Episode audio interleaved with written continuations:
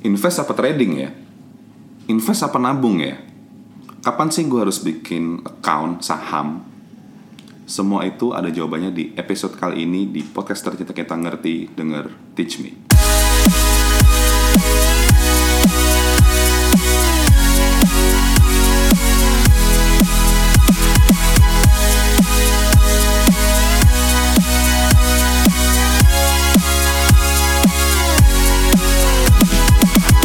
Oke untuk tahu jawabannya itu kan pasti pertanyaan-pertanyaan yang gak asing banget bagi teachmate yang kayaknya udah mulai teracuni nih beberapa misalnya account termasuk teach me juga yang ayo kayak uh, yuk nabung saham, ayo investasi saham dan segala macam tapi masih bingung mulai gitu. Sedangkan ada beberapa uh, case yang kayaknya waduh gua nyesel nih invest di sini karena salah arah karena salah referensi. Nah Insya Allah kalau misalnya Teachmate dengerin ini dari awal sampai akhir itu nggak akan terjadi karena gua di sini sekarang bersama tim head of prog- eh, tim program dari Teach Me yaitu Mbak Popi dan Mas Domi. Halo Mbak Popi, Mas Domi. Hai, teachmate. Jadi Teachmate nih ya kalau misalnya lo pernah ikut kelas Teach Me SPM atau sertifikasi ini nih mereka oknum-oknumnya nih yang bikin yang bikin materi, yang bikin soal gitu. Oke. Nah, Mbak Pop atau eh, Mas Domi, lo berdua sebenarnya punya pengalaman gak sih investasi, mau saham, mau obligasi gitu? Oh, kalau saya sih ya pasti pernah lah ya. Apalagi dulu memang punya background di eh, perusahaan efek gitu ya di salah satu sekuritas. Jadi sebetulnya investasi udah udah lekat banget sih sama kehidupan sehari-hari mas gitu. Kalau pengalaman secara pribadi ya nih saya ngomong tapi bukan maksud sombong gitu ya. Tapi emang saya seneng banget ngomong ini. Tapi emang sombong gitu Tapi kan? emang sombong. Susah ya deh. Jadi sebenarnya tujuannya untuk untuk semua motivasi teman-teman sekitar saya aja sih bu sebetulnya biasanya. Jadi kalau saya boleh ngomong, saya tuh baru merit gitu ya. Mungkin ibu juga udah tahu, saya baru merit di bulan Oktober 2019 gitu kan.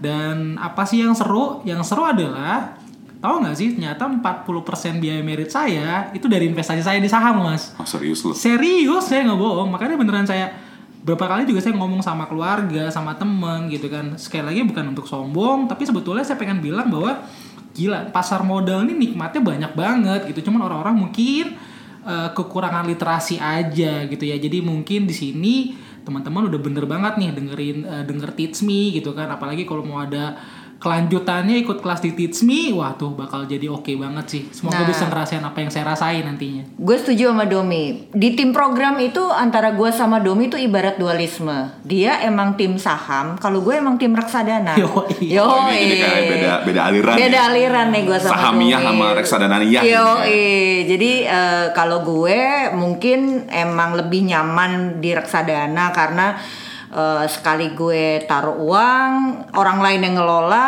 gue tinggal ongkang-ongkang kaki terima hasil. Oh, kalau saya pribadi saya pengennya mau jadi fund manager, fund manager untuk dapur saya sendiri, Bu. Wih, mantap. Nah, jadi makanya saya saham ISMI. saham sahamiah tadi kan ya Sahamiah sama. tadi. Tapi nggak ada yang benar, nggak ada yang salah loh ya. Semuanya bener lah. Tergantung sama analisa kita nih. Gimana Mas Banyu jadinya? Gini deh, daripada lo nanti berantem? Udah sering sih gue berantem. ya mendingan. Nah, nah, apa namanya? Yang topik yang kita bahas kali ini kita buat panduan investasi bukan buat saham doang ya. Ini Ya. buat semuanya terserah yang penting financial asset. Ya, gitu. setuju. Mau lo di saham, mau lo reksadana, mau lo di obligasi, insya Allah pakai ini itu masih relevan. Yes. Nah sebenarnya panduan kayak apa sih? Jadi kita punya ada yang namanya 3M lah. Mind atau pikiran, money, sama method. Kenapa tiga ini sebenarnya ya ujung-ujungnya lo mau tips tips eh, investasi kayak apa juga ujungnya kalau ki- dari kita percaya ujungnya ke, ke 3M ini. Pertama kita harus siapin mind kita. Kenapa? Karena kita semua kita punya mind nih, kita punya eh, mental juga gitu. Tapi sering kali kalau kita kita mau investasi itu nggak siap ya nggak Teachmate? Betul. Betul banget kan. Nah setelah lo udah udah siap nih mentalnya dan lo uh, uh, pikiran lo nggak sesat, baru lo siapin dananya, siapin maninya. Ketika lo udah siapin maninya, baru lo mulai mempelajari metodenya. Nah ini kita enak bahas satu aja kayak Mbak Pop ya. Yoi, pelan-pelan aja biar teachmate punya pemahaman yang sama atas ketiga metode ini. Jadi investasi bisa terstrukturnya nggak, Dom? Betul banget tuh. Yoi. Nah kita mulai dari awalnya dulu nih dari mind. Dari mind ini sebenarnya ada tiga nih teachmate yang yang harus di, ditanamin. Nah, pertama terkait risk appetite, kemudian portofolio, kemudian perbedaan antara investasi, perbedaan dengan saving, trading, sama gambling. Kita mulai di risk appetite dulu deh. Poin pertama nih, Bapak eh, Mas Dom, investasi pasti beresiko. Boleh jelasin nggak ini maksudnya apa? Oke, em, risk appetite itu sendiri kan bahasa keren banget ya. Padahal sebenarnya secara sederhana risk appetite itu means em, preferensi resiko lo. Karena resiko itu kesukaan kita terhadap resiko itu di tiap orang secara naluriah itu dibagi menjadi tiga. Hmm. Ada yang risk preference, doyan bener, eh sorry, risk ini, risk lover, Hmm. doyan bener dia sama risiko. Malah kalau nggak ada risiko, hidup berasa hampa kalau kata dia. Gue banget bu. Risk taker. Risk taker ya. Nah, yang kedua itu ada risk eh, avoider. Jadi dia kalau bisa nggak nggak ada resiko deh di dalam hidupnya. Heeh. Dan yang ketiga itu eh, ada atau nggak ada resiko. Ini hidup flat aja, nggak kayak Citato ya. Life is never flat. Kalau ini dia flat aja gitu. Nah, jadi intinya lo kenalin dulu deh, lo itu eh, preferensi resikonya tuh masuk yang mana. Heeh. Nah, kemudian eh, langkah langkah selanjutnya itu adalah em, lo ngertiin dulu nih bahwa setiap investasi pasti punya resiko. Yeah. Nggak, nggak ada deh investasi se sekecil apa pun lo beli mangga aja yang bukan investasi itu pasti ada resiko mangganya asem kan. Yeah. Nah jadi lo pahamin dulu tuh bahwa eh, yang namanya investasi itu pasti beresiko. Jadi Nah, kalau misalnya ada nawarin investasi tanpa resiko udah pasti hoax ya. hoax banget, Udah pasti- udah. Ntar bodong-bodongan lagi jatuhnya kan? Shallow investment, shallow investment, investasi bodong maksudnya. Oke, Oke. jadi eh, lo udah tadi pertama kenalin resiko lo, kedua kenalin bahwa nggak ada investasi yang tanpa resiko, Nah. ketiga baru lo manage tuh resiko. Nah, jadi gimana cara lo manage resiko? Lo sesuaiin dulu jenis investasi dengan resiko seperti apa yang sesuai sama resiko kesukaan resiko lo. Ah. Jangan sampai orang-orang kayak gue nih yang reksadana yah itu tadi Ah. itu ngambil investasi-investasi yang kayak domi misalnya karena Yeah. pasti preferensi resiko gue sama domi beda nih Benar. gitu. Nah jangan sampai salah milih ceritanya. Jadi intinya harus sesuai sama risk profile lo ya, Betul, profile risiko lo ya. itu dulu kalau lo nggak kenalin diri lo sendiri, nanti takutnya lo kejeblos milih investasi yang ujung-ujungnya nggak sesuai tuh Iya, sama resiko. Kayak sering banget maksudnya siapa yang nawarin investasi pokoknya selalu fokus ke return dulu gitu. Tapi Betul. sering banget yang udah miss risikonya gimana. Oh, eh, return tinggi tapi risikonya nggak dibilangin bahwa tinggi juga. Nah, mungkin karena emang yang namanya return itu emang paling menggoda buat diomongin gitu Iya. kan, Paling tinimbang gampang dijual juga. Paling banyak paling gampang dijual Betul. benar. Nah, ini biasanya untuk eh, risk profile ini biasanya taunya dari mana sih?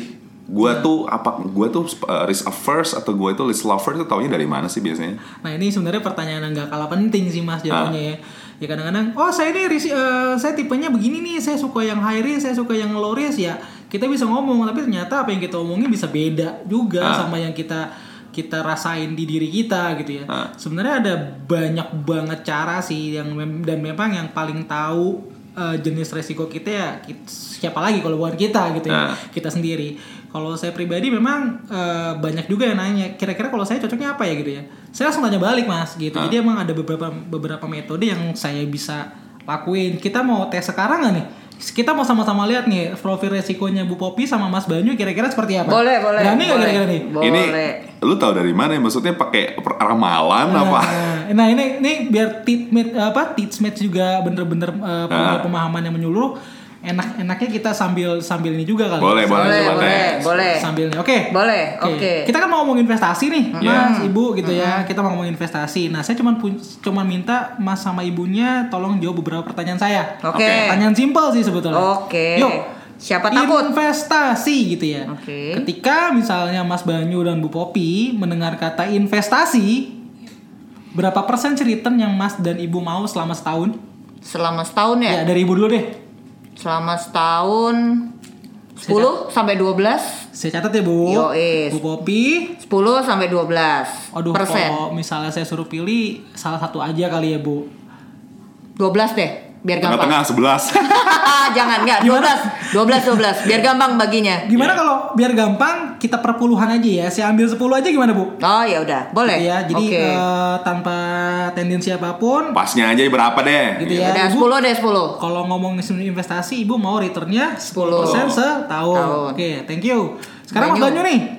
Mas, pengennya berapa persen setahun? 30. Serius? Oke. Yoi. 30 persen? Iya. Oke, 30% ya. Saya ulang, Bu Popi 10, Mas Banyu 30. Oh, iya. Kalau dari satu pertanyaan itu eh, kira-kira kita bisa nebak nggak mana yang risk avoider, mana yang risk lover?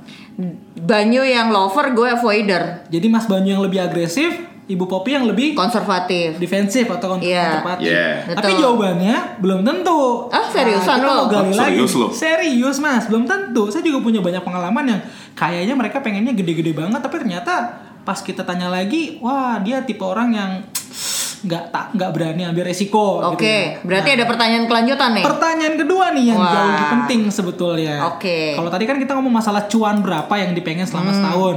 Pertanyaan kedua, kan tadi balik lagi ke Bu Popi bilang nggak ada yang nggak ada resiko, eh nggak ada yang nggak punya resiko. Ya. Semua instrumen punya resiko. Ya. Ya, itu juga perlu kita pegang sama-sama. Kalau tadi mau dapat cuan berapa persen setahun, Hmm. pertanyaan kedua nih. Berapa persen bapak ibu atau mas ibunya di sini siap loss untuk mendapatkan return yang dimau tadi selama setahun? Hmm, kan? Kalau teman-teman di rumah bisa lihat nih pa- apa tata apa mukanya mereka berdua nih jadi berubah nih. Jadi muka berdua biar nih. biar mereka bisa merasakan gue. Ah. Aduh, aduh, aduh. Cie. Iya. Berapa persen siap lossnya setahun untuk mendapatkan return yang dimau tadi? Separuhnya gue, Yes, oke ibu berarti 5%. 5%. Oke, pengennya 10%. Cut ya. loss-nya. Teman-teman denger, denger ya, pengennya 10%, siap ruginya 5%. Oke. Oke. Mas Banyu, Em, mm, mm, 10 deh. sorry, 10, 10. 10%. Maunya 30%, siap ruginya 10%. Nah, teman-teman, tadi kesimpulan di awal Mas Banyu lebih agresif. Ternyata setelah jawab pertanyaan kedua, kita bahas bareng-bareng nih. Bu Popi pengen 10% setahun. Tapi siap loss-nya 5% gitu ya. Artinya kalau kita ngomong risk reward ratio, risk reward ratio Bu Popi itu adalah 1 banding 5. Eh sorry, Satu 10 banding- 5 banding 10 Satu banding dua. satu banding dua Dua setengah gitu ya. berarti. satu banding dua artinya setiap dua yang saya pengen saya siap satu gitu ya kalau Mas Banyu gitu kan pengennya 30% Nah, tapi siapnya 10% resikonya berarti risk reward rasionya satu banding Tiga. tiga nah dari kesimpulan itu kira-kira udah bisa kita simpulin belum siapa yang lebih agresif Berbalik jadinya siapa ya. yang lebih defensif kalau Oke. gue siang biasanya ag- eh, bia- bia- biasanya agresif, tapi malam enggak. Kalau dia mungkin kebalikannya, malam yang lebih agresif dia. gitu ya. Jadi sebetulnya teman-teman juga bisa nilai akhirnya dari dua dua dua orang ini ternyata Bu Popi lebih agresif gitu ya daripada Mas Banyu. Itu salah satu salah satu cara sih Nah Mas. ini, ini pertanyaan-pertanyaan gini, ini, ini nanti akan ditanyain gak sih ketika kita misalnya gue mau buka akun saham, Oh untuk pasti buka pasti reksadana. pasti. Jadi kalau kita ngomong masalah mau buka akun sama apa enggak, setiap pertanyaan ini pasti akan ditanyakan Mas karena memang secara aturan nih dari OJK memang mengharuskan teman-teman yang bekerja di pasar modal apalagi eh, front office-nya para brokernya dia harus eh, memahami bagaimana risk profile nasabah yang dipegangnya gitu ya. Nah, ini akan akan berimplikasi ke kira-kira eh, nasihat investasi apa sih yang bisa diberikan untuk orang ini yang punya resiko seperti ini dan yang lain-lainnya sih. Jadi sebenarnya kita bisa tahu dari situ aja ya. Iya betul. Jadi makanya- misal oh ternyata, ternyata dari hasil risk profiling ini, oh gue ternyata konservatif, berarti mungkin nggak cocok sama misalnya gue investasi di saham gitu ya. Hmm. nanti juga dari teman-teman dari brokernya akan akan kasih suggest oh kalau yang konservatif gitu ya. Oh berarti lebih ke misalnya reksadana dulu gitu atau memang obligasi dulu. Ataupun memang kalau ke saham berarti pilihan-pilihan sahamnya yang nggak terlalu agresif gitu ya defensif gitu. iya. slow but sure. Tapi itu pasti banding lurus gak sih? Maksudnya dengan return yang lebih tinggi potensinya berarti risikonya lebih tinggi atau bisa sebaliknya gitu? Atau bahkan ya udah eh, return bisa tinggi risk bisa nggak rendah-rendah banget itu sebenarnya gimana sih? secara secara teori, secara kalau gue ngomong teori ya, secara teori yang namanya risk sama return itu pasti berbanding lurus. Pasti banding lurus ya. Yes, means kalau lo mengharapkan returnnya tinggi, berarti lo harus bersedia menanggung risiko yang tinggi. Oke. Sebenarnya dari situ aja tuh kita bisa ngebedain loh mana tawaran investasi yang bodong sama yang enggak. jadi- Yes, bener ya. Iya, iya. Iya kan? Oh iya, iya, iya. Berarti kalau misal ada yang nawarin, wah returnnya tinggi, risikonya rendah. Nah, bohong. Pasti hoax ya. Pasti pasti hoax. Karena kan gimana pun juga kalau lo mau hasil yang tinggi atau return yang tinggi, pasti lo harus mau menanggung risiko juga yang tinggi. Nah, itu dari sisi teori ya. Mungkin Oke. dari Domi punya Oh, kalau saya ada ada nambahin good newsnya kali ya bu. Oke. Kalau memang kalau kata teori bilang high risk ya high return gitu ya. Nah. Cuman emang eh, kerennya di Teach Me adalah sebetulnya dengan kita manage resiko, resikonya masih resi- resikonya akan bisa kita batasi, tapi returnnya itu nggak akan bisa terbatas. Logika sederhananya seperti ini. Misal ya bu, misalnya mas gitu ya, saya saya ada di lantai satu gitu, terus pas saya ngeliat keluar pemandangannya, saya bisa ngelihat gedung apa pun segala macam gitu ya.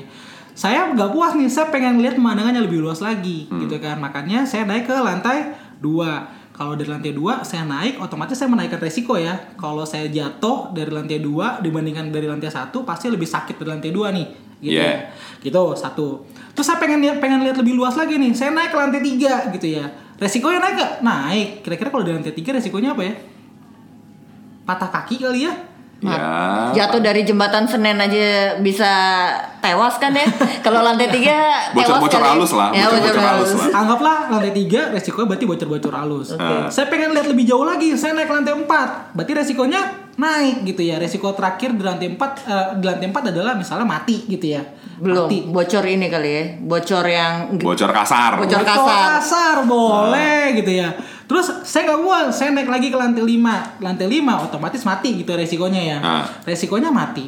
Tapi ternyata gedung ini punya 10 lantai misalnya. Saya mau naik ke lantai 6, resikonya sama-sama mati. Saya naik ke lantai 7, pemandangannya lebih tinggi, tapi resikonya sama-sama mati. Nah, menariknya di sini, saya juga belajar dari Tismi sih mas. Ternyata ada loh cara buat mitigasi resiko. Tujuannya apa sih? Biar resikonya bisa kita kendalikan, cuan yang kita dapat bisa lebih perform, lebih maksimal. Gitu sih sebetulnya. Berarti kalau gue simpulin sebenarnya secara teori memang high risk high return, tapi mungkin eh, apa namanya dari masukan Domi tadi resiko itu bisa di manage. Betul, Bu. Betul, resiko itu bisa di manage. Nah, kayaknya eh, sebelum kita masuk lebih lanjut ke resik memanage resiko, kayaknya ada ada sesuatu di Banyu nih di eh, mukanya nih kayaknya ada pertanyaan nih kayaknya Kayak, nih. kayak penerawangan apa gitu. Gue udah, gua udah deg-degan gitu. Mukanya kayaknya mau nanya apa gitu kayaknya. Enggak, gue mau nanya kayak ini kan kita masih terkait risk appetite ya.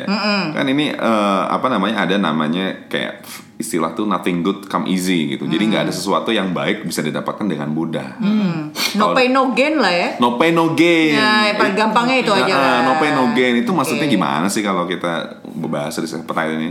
No pain no gain. Iya, tadi kayaknya Domi udah singgung-singgung tuh ya sebenarnya. Ah. Sebenarnya secara teori tadi gue bilang high risk high return. Ah, Tapi tadi Domi udah bilang kalau naik lantai 5 risikonya mati juga kalau jatuh lantai 7 mati juga gitu kan ya. Jadi intinya kalau lo mau memanage resiko entah lo ada di lantai 5, entah lo ada di lantai 7, berarti lo harus belajar sesuatu dong ya. Gitu kan ya. Jadi maksudnya Uh, dengan lo memanage resiko means lo ngeluarin effort kan untuk bisa memanage resiko lo. Yeah. untuk menghasilkan return yang jauh lebih tinggi. Jadi ya emang kalau lo kagak berusaha ya nggak dapat hasil apa apa ya. Means no pain no gain lah ya. Setuju Iya, iya, banget setuju, sih, setuju, setuju. Apalagi Warren Buffett kita ngomong orang orang yang tenar di investasi Warren Buffett gitu ya, dia pernah ngomong eh, kalau bahasanya dia mungkin kayak gini, the eh, the more you learn the more you earn gitu ya. Jadi kalau pengen dapat lebih ya belajar lebih. Itu udah hukum alam sih. nggak ada yang gratisan yang enak di dunia ini. Kalau yang pal- ya kalau yang instan ujung-ujungnya ya kalau mie instan ujung ujung-ujungnya ada apa gitu ya. Iya, Jadi nggak ada nggak ada sesuatu yang menyenangkan dari sebuah situasi yang instan sih menurut saya. Nah, daripada investing ya, jadi di hidup kita juga sama juga Betul, berlakunya ya. Betul betul. Dan terakhir nih ada eh, poinnya ini konservatif lebih baik dari agresif. Ini maksudnya apa nih? Konservatif lebih baik dari agresif. Ta bagaimanapun sih eh, mungkin mungkin gue bicara lebih ke portfolio kali ya. Oke. Nggak ada yang salah being an aggressive people, nggak ada yang salah juga being an conservative people gitu. Uh-uh. Tapi uh, means kalau lo punya portfolio mungkin ada porsinya tersendiri. Ngomong porsi berapa persennya belakangan lah ya. Uh-uh, yeah. Pasti sisain deh ada porsi yang untuk agresif, ada ada porsi yang memang untuk konservatif. Nah, kita bicara teknisnya mungkin agak ke belakang-belakang kali ya biar nggak Oke. terlalu dalam ya. Oke. Nah ini kan tadi kita ngomong risk appetite nih. Sekarang kita ngomong dari sisi mind kita atau mental kita, pemikiran kita terhadap portofolio gitu. Oke. Kunci utamanya ini di sini dibilangnya do your own research. Mm-hmm. Ini maksudnya apakah kita harus riset sendiri atau gimana sih? Eh, Maksudnya kalau kita invest ya, invest itu kan berarti kita akan selalu terkait dengan perusahaan efek. Ya enggak sih? Kalau Perusahaan efek. ya kalau lo misalnya mau jual beli saham, beli Iya. obligasi, lo pasti ngomongnya sama sekuritas. Uh-uh. Kalau lo mau beli reksadana, pasti lo bilangnya sama manajer investasi. Yes. Kedua lembaga tersebut mau tidak mau pasti mengeluarkan yang namanya eh, analis report. Iya biasanya itu Ya. ada riset sport gitu Ah, ya. Jadi Ah, ah. lo nggak perlu lagi tuh susah payah tuh lo ngitungin lagi rasio-rasionya gitu. Nggak, semuanya udah di udah di apa namanya? udah dibikinin lah ceritanya. Ah, ah. Nah, cuma permasalahannya itu kan tetap laporan dari berbagai sumber. Bagaimanapun lo juga harus meluangkan waktu lah untuk membaca, menganalisa. Contoh yang gampang, contoh yang gampang Ah. gue beli saham Bluebird misalnya, means itu dari sektor transportasi. Yeah. Nggak mungkin gue main baca, nggak mungkin langsung gue beli. Pasti gue juga harus sektor transportasi itu di Indonesia kayak apa ya? Baca koran lah, gitu kan? Apa yang terjadi segala macam ya. Intinya eh, berusaha merangkum juga atau berusaha memahami juga lah kondisi dari industri tersebut. Tapi kan sebenarnya kayak kita ngomong riset report atau apalah itu sekarang udah zaman banyak yang misalnya jualan e-book e-book terkait eh, saham rekomendasi saham gitu contohnya. Itu kan sebenarnya u- udah udah jelas tuh Eh, rekomendasi rekomendasi saham ini eh, apa namanya bulan ini atau hari ini adalah A B C D F G. Bukannya kita ya udah kita simple ikutin aja nggak sih? Iya, eh, ikutin nggak apa-apa. Tapi kalau misalnya dia menganjurkan lo beli 10 saham, nggak mungkin juga lo beli 10 10-nya kan? Nggak maksud gue misalnya nih eh, saham eh apa riset ini bilang eh, apa namanya saham ABCD gitu ticker code-nya ABCD itu harus dibeli sekarang nih harganya sekarang bukannya ya ya udah daripada kita capek-capek riset sendiri kita tinggal beli aja nggak sih?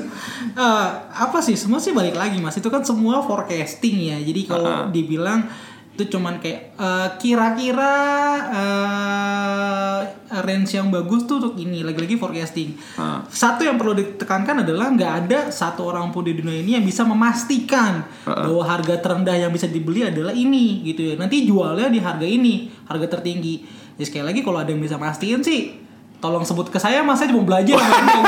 iya dan Iya ini kan? pasti udah jadi kaya banget ya kaya mungkin terkaya di, di dunia gitu Jadi sebetulnya semua orang bisa meresearch gitu dan memang Ah. saya tipe orang pribadi yang percaya sama hasil hasil pemikiran saya sendiri. Kalau saya boleh eh, ngomong gitu ya, kalau saya pribadi memang salah satu keuntungannya kita invest adalah kita belajar investasi. Ah. Nggak cuma naruh uang kita ke orang terus orangnya yang ngolah tiba-tiba tahun depan dua tahun depan saya tahu uang saya nambah sekian persen gitu ya. Hmm. Saya nggak mau yang seperti itu. Nah justru yang mahal adalah ilmu risetnya gitu ya. Ketika saya pelan-pelan belajar riset, pelan-pelan aja sebetulnya nggak nggak sampai yang harus belajar gimana gimana Ah. gitu. Sederhana kok. Kalau nggak percaya coba belajar di Tismi sebenarnya sederhana banget eh, cara-caranya. Ketika saya udah tahu caranya dan didukung sama experience gitu kan, let's say 10 tahun lagi 20 tahun lagi, wah itu buat buat saya jadi mahal banget gitu. Jadi bisa bisa bisa bernilai banget buat ke keputusan investasi saya nanti gitu. Tapi nih ya pengalaman gue nih ya, gue awal-awal eh, investasi, wih kayaknya bangga banget gitu gue jadi investor. Return taruhlah misalnya, wah dalam setahun gue bisa eh, 10% gitu. Terus tiba-tiba eh, gue punya temen nih, punya temen, eh, lo eh, investasi juga? Iya, berapa returnnya? 30% Langsung males lah gue. Maksudnya gue langsung, emang lo invest di mana sih? Gue ikutan dong gitu. Ya. Itu sebenarnya wajar gak sih menurut lo? Eh, wajar saya langsung ngomong tegas aja ya Hmm. kalau untuk yang newbie itu wajar banget gitu loh Ah. newbie wajar banget pasti orang akan akan akan banding bandingin oh siapa kayak dia punya dia lebih keren ya punya saya lebih kecil atau lebih apa Apa punya saya lebih kecil nih ngomong saham maksudnya? ya? saham saham Oke. Gitu ya. kalau yang lain Klarifikasi ya, kita lagi ngomong bisa saham. diadu lah gitu ya.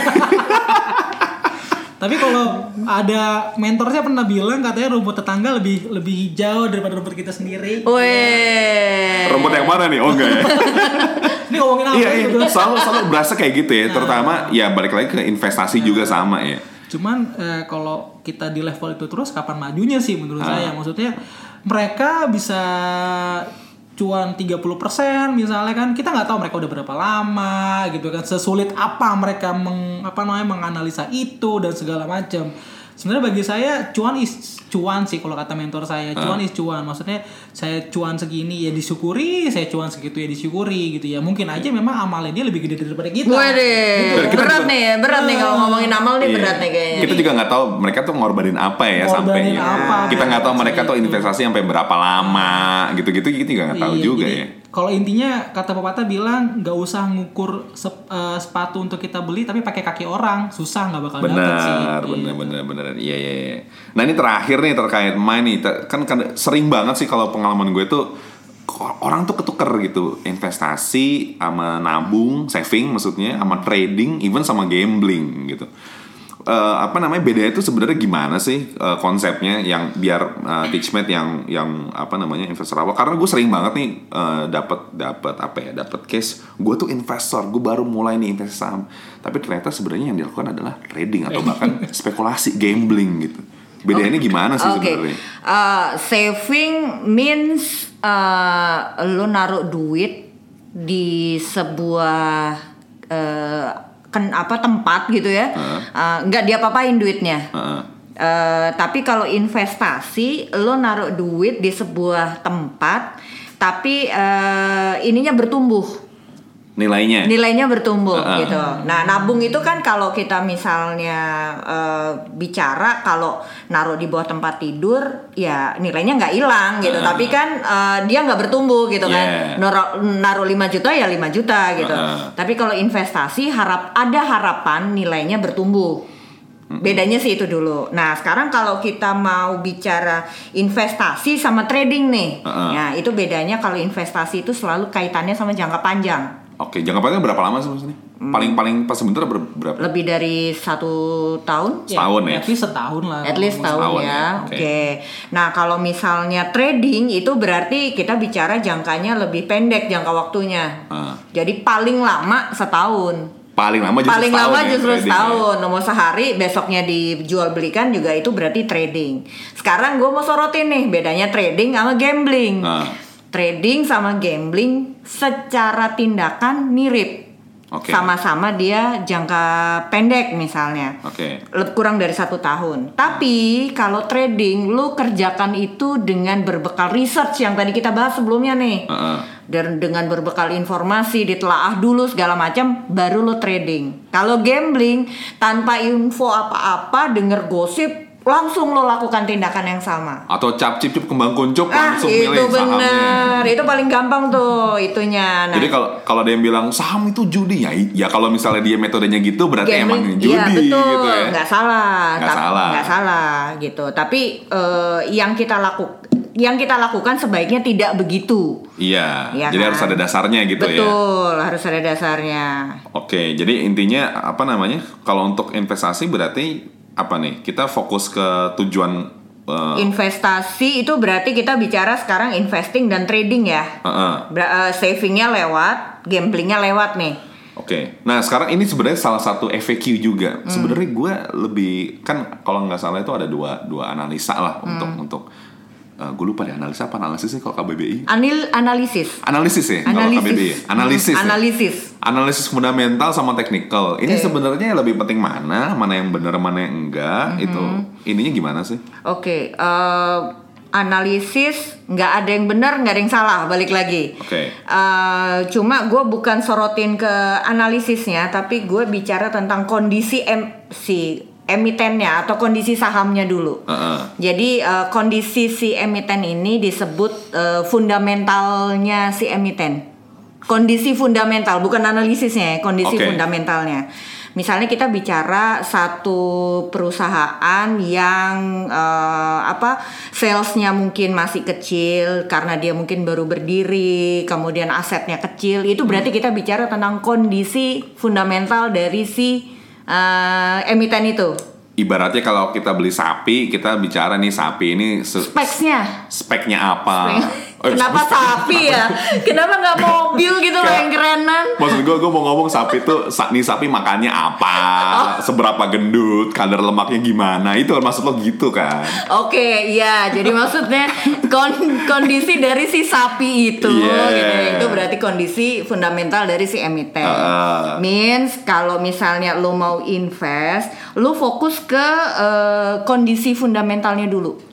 Oke, Oke, kemudian lo kenalin lagi yang namanya investing tuh kayak naik roller coaster.